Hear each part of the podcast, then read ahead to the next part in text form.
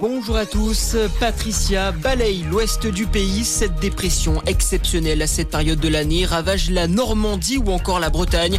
Des rafales de quatre-vingts à cent dix kilomètres à l'heure ont été enregistrées alors que le Finistère était en alerte orange vague submersion hier. Une baigneuse de cinquante-sept ans a été retrouvée morte au large de l'île bretonne de Ouessant.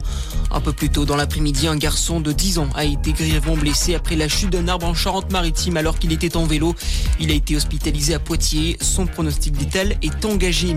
Le policier accusé de violence lors des émeutes à Marseille va-t-il rester en prison ?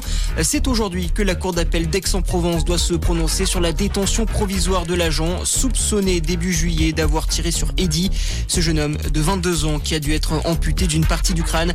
La décision pourrait être rendue dans la journée ou alors mise en délibéré. La semaine dernière, le parquet général a requis le maintien en détention du policier. Emmanuel Macron, justement, s'est exprimé à propos de ces violences urbaines qui ont secoué le pays le mois dernier, alors que la droite et l'extrême droite ont fait le lien entre immigration et délinquance pour expliquer ces nuits d'émeutes. Le chef de l'État parle lui plutôt d'un manque d'intégration.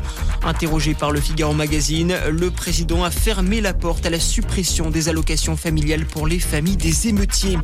La France poursuit son opération d'évacuation au Niger huit jours après le coup d'État des militaires putschistes.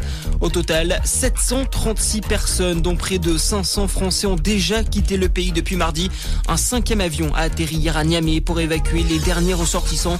De son côté, le chef de la junte militaire qui a pris le pouvoir a estimé que les Français n'ont aucune raison objective de quitter le Niger. Et puis en basket, les Bleus poursuivent leur bon début de préparation à la Coupe du Monde. L'équipe de France s'est imposée hier soir en amical contre le Monténégro quatre-vingts à soixante-neuf. De bon augure à trois semaines du mondial. Voilà pour l'essentiel de l'actualité. Passez une excellente matinée à notre écoute.